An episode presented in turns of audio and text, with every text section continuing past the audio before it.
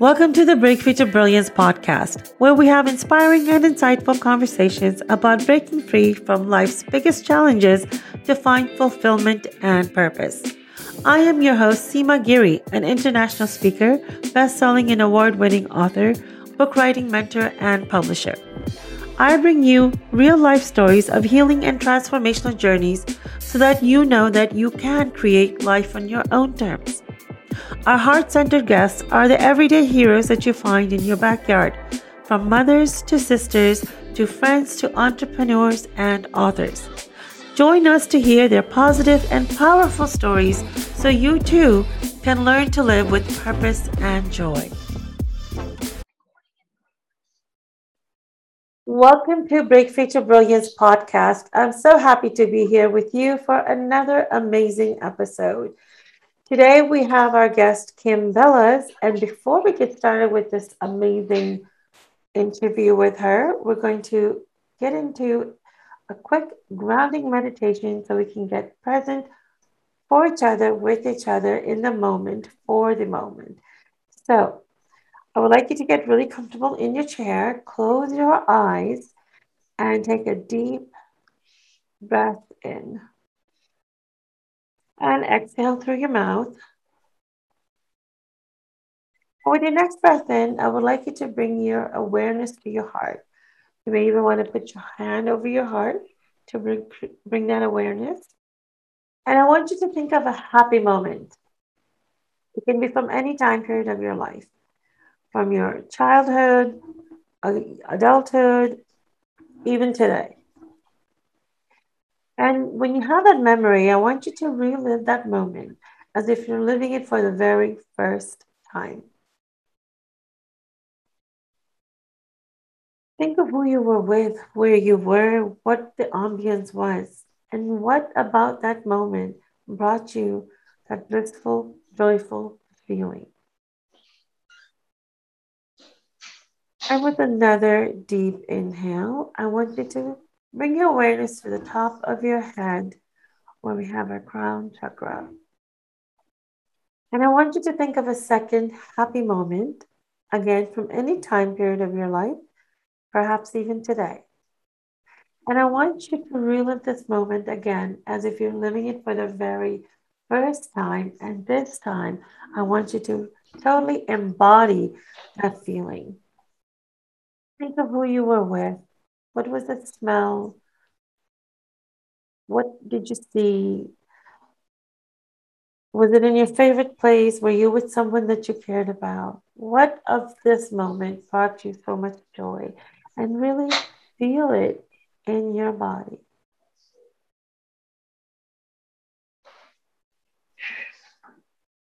Take that in.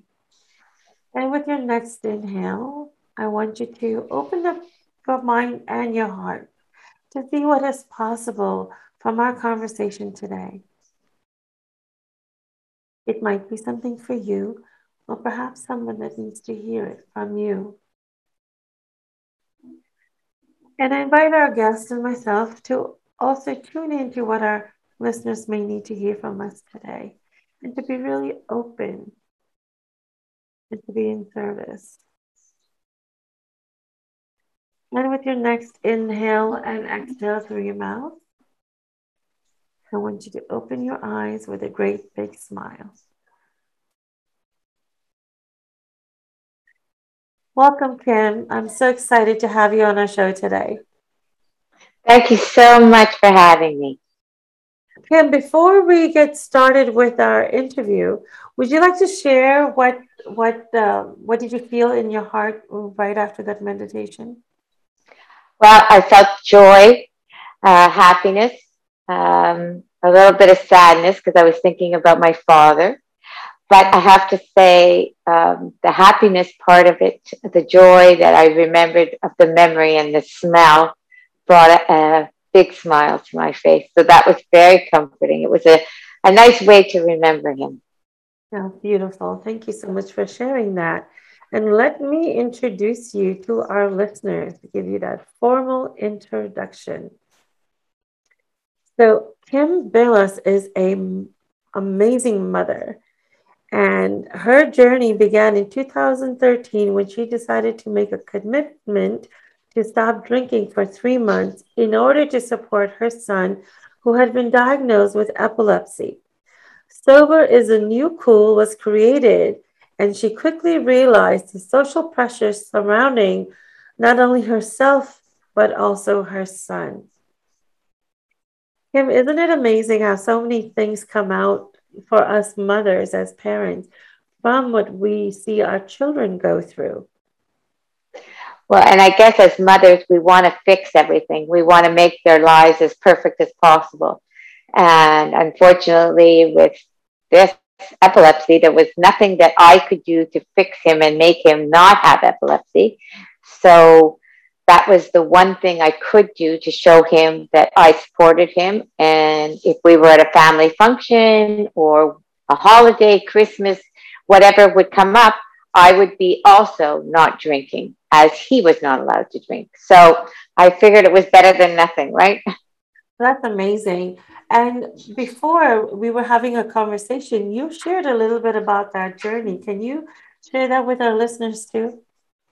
Well, once we got to the medicine part and he was now no longer having seizures, I wanted him to get back to a normal life, get back to see his friends and so after a few times of him going to see his friends, he would come back and he would say to me, Mom, I just don't fit in and whatever. So one night I said, Come on, Matthew, you don't need wine or beer or booze to have fun. And as I said it, I had this huge glass in my hand of wine. And I thought, Oh, what a hypocrite. So at that moment, I thought, Okay, I'm going to stop drinking for three months. And it went by faster than I thought. And then he said, See, now you could be like everybody else again.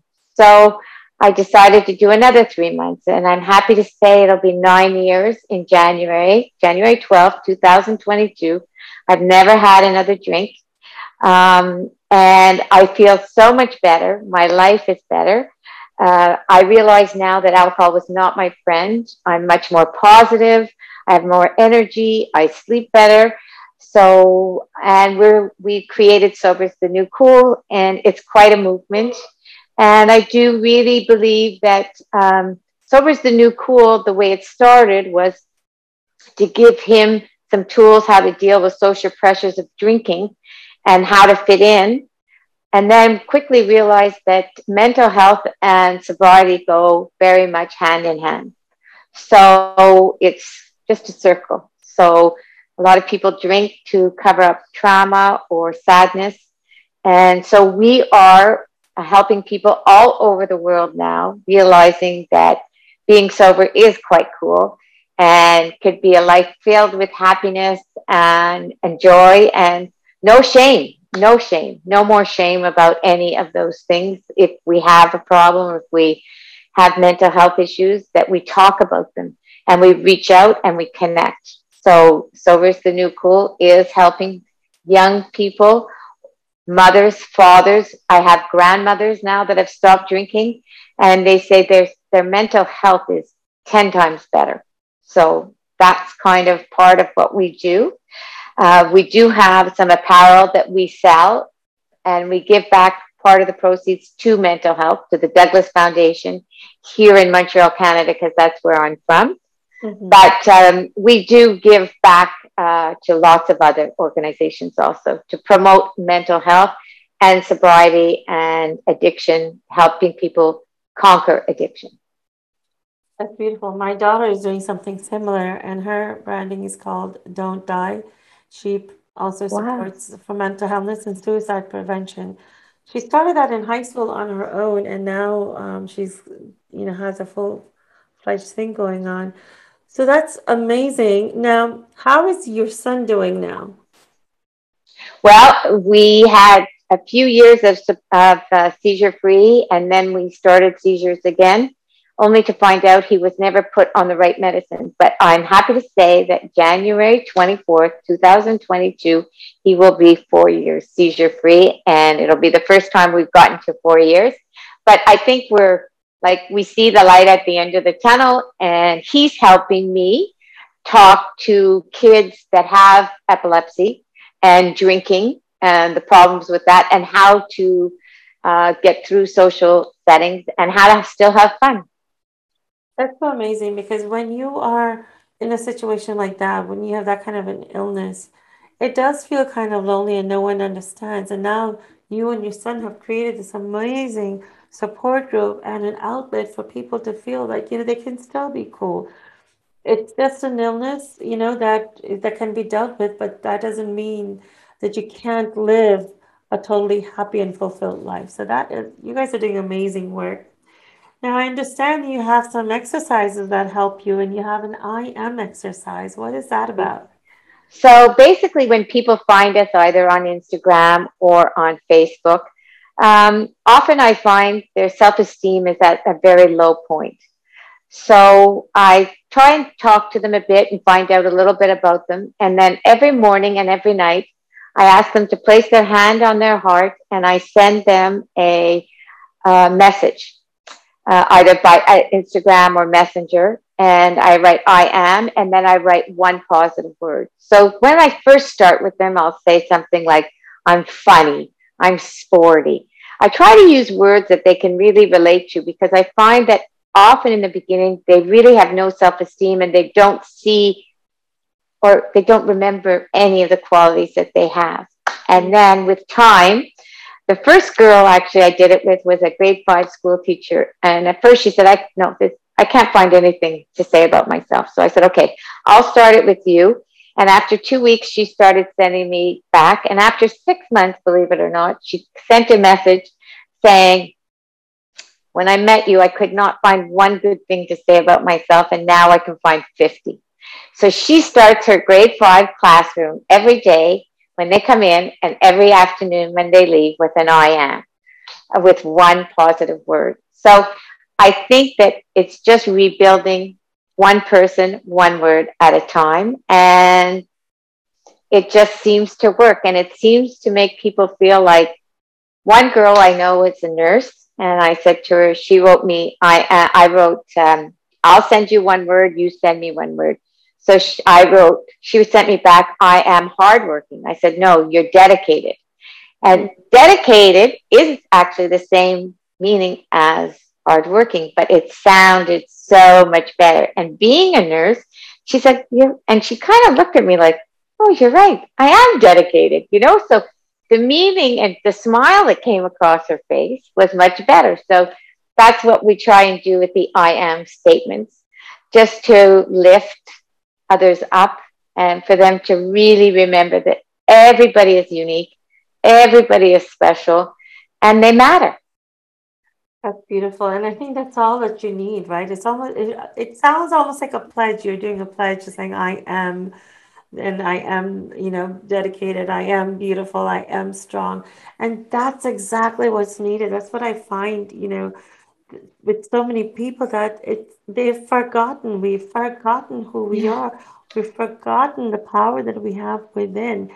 And I just realized yesterday, Kim, I was watching something on TV, and I realized that we are born with resiliency. It's not something you build. We are born with resiliency, and you can see that as a child when you you know when you learn to walk or when you learn to crawl, you fall down so many times. We naturally just pick up and and go, right? you pick up again and go. As kids, they, they don't say, you know, um, when you when they're walking, they fall down. It's like, oh man, I fell down again. I can't do this anymore. I can't get up again. It's not there. They're like, okay, they just pick up again and go, and pick up again and go, and we forget that we have that resiliency, and then we're looking everywhere to see how do I build resiliency? How do I build resiliency? This person has this. this.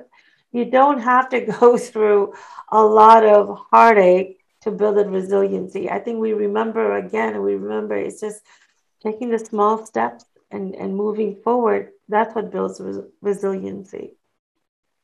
And I think also just someone knowing that someone cares and somebody's listening to them and somebody values their time or them enough to take their time to help them is huge. Mm-hmm. And I think the world really needs, you know, because when I first started, people used to say, Well, how many people do you have working for you? I said, It's only, it's only me. But the power of one is quite remarkable because what I thought I was going to accomplish has surpassed by my expectations so much. It's incredible. And the fact that we reach people all over the world and then they in turn help others is huge. So it's a, it's a ripple effect, right? Yes. And I'm so yes. glad you said that. It's the power of one. You just need to get started, right? You yeah. start it and you help one person and it's a ripple effect. And then of course it's word of mouth where they find a place so uplifting, so, you know, caring, especially when they're not your family members. It's even more touching that someone who doesn't know me values me and is willing to help.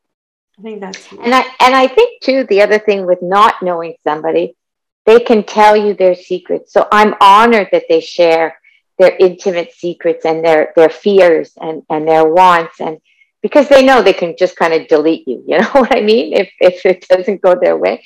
And it's it's very reassuring that they can you know they don't feel and then they get closer and closer and it's like just building a step one step at a time and the you know the trust comes with it and it, it's it's a wonderful thing. Exactly so since you've been doing this work with sober is the new cool have you found that the stigma that comes with mental health has that gone down a little bit? Or are people able to handle maybe it hasn't gone down but the people you're working with are able to handle um, perhaps the judgment of other people or whatever comes their way from other people who are not as learned or as educated on mental health well yes actually i find it's helped it's gotten a little better except uh, there's a few young women that have asked for help lately. And the terminologies that are so passe, like psychiatric hospital, it's not a psychiatric hospital. I tell them, I say, it's a place to heal the mind, the brain, the, the, the, the, the trauma, and the addiction. It's, you know, I think it's just in the way that people used to talk about mental health. Those words have to change a bit more so that people are more open to receiving the help that they need and knowing that, you know, it's not like a, you know, psychiatric word is like so 1940s, you know, like it doesn't, people couldn't talk about things in those days. Today we talk about things. So it's, it's incredible. And I think that when I turned that around to one young girl, um, she in fact put it on Instagram saying something about, you know, the passe and it's not a, you know, mental health, you know, it's mental health, not a psychiatric ward. And mm. so many women wrote back going, Oh my God, I'm so happy. I feel so much better about going into treatment now. So it's just a matter of how you perceive the words and how you change it so that it's a positive experience and to be open and to get the help that they need. So that's the only thing. And I find that if you, your child had cancer or a heart problem or diabetic or epilepsy like mine, you would ask everybody for help. Mm. And I still feel that when it comes to mental health, people are much more careful of who they discuss it with. And quite honestly, when I talk about it, I talk about it like I'm talking about the sunshine and the and the people around me all seem to know someone that needs something. So it's just a matter of starting the conversation, I believe, and making it comfortable for people to discuss. Yes, I was talking to another podcast guest yesterday, and we were talking about similar, uh, along the similar lines. And I was saying we need to really normalize this. When yes. we have a stomach ache or a backache, we go to the doctor, we go to the chiropractor, we go to a specialist, right? the mind is like the top of our body. It's another body yeah. part, right? So why would you not go without feeling any judgment to exactly. that specialist? It needs to normalize. And I'm so glad that we I'm you know this is the second day in a row I'm having this conversation and we both of us are contributing into doing this. You know, I've had chronic illness, I've been bedridden, I've had so many uh-huh. things, and I know what it feels like to be judged.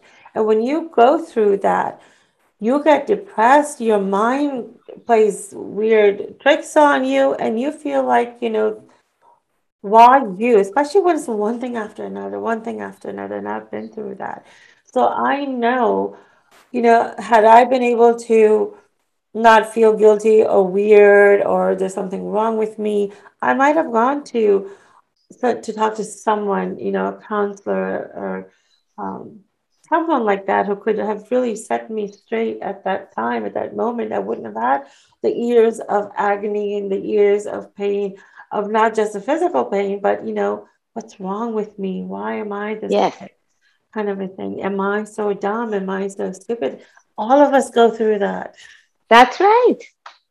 And, and especially now with all this COVID that's happened, all the, the problems with people losing jobs and uh, things being open and closed and not seeing family, it's rampant people feeling depressed and secluded and alone. So it's even more important that right now we make sure we take care of one another. Exactly. And especially right now, I mean, if we just reach out with one phone call or one text, yes. just say, you know, checking in, how you're doing, that is going to feel amazing too. And we're all going through a difficult time, but it's like, okay, when you uplift someone else, you feel uplifted too.